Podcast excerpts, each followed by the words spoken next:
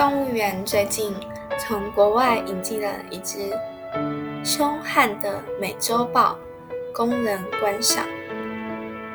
为了更好的招待这只从远方来的贵客，动物园的管理员每天为它准备了好吃的肉，还故意开了一个不小的场地，让它活动和游玩。然而，它却总是闷闷不乐，整天无精打采的。也许是刚到异乡。有点想家了吧？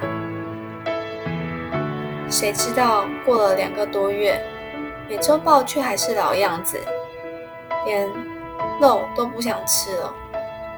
眼看它就要不行了，可能快死了。动物园园长慌了，连忙请来许许多的兽医去诊治，结果检查的结果又没有什么大病。万般无奈，有人提议，不如在草地放几只美洲虎，或许有希望。原来人们无意间发现，每当有老虎经过的时候，美洲豹总是会站起来，入目相向，严阵以待。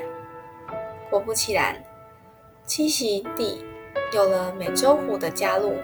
美洲豹立刻变成警惕了起来，又恢复了昔日的威风。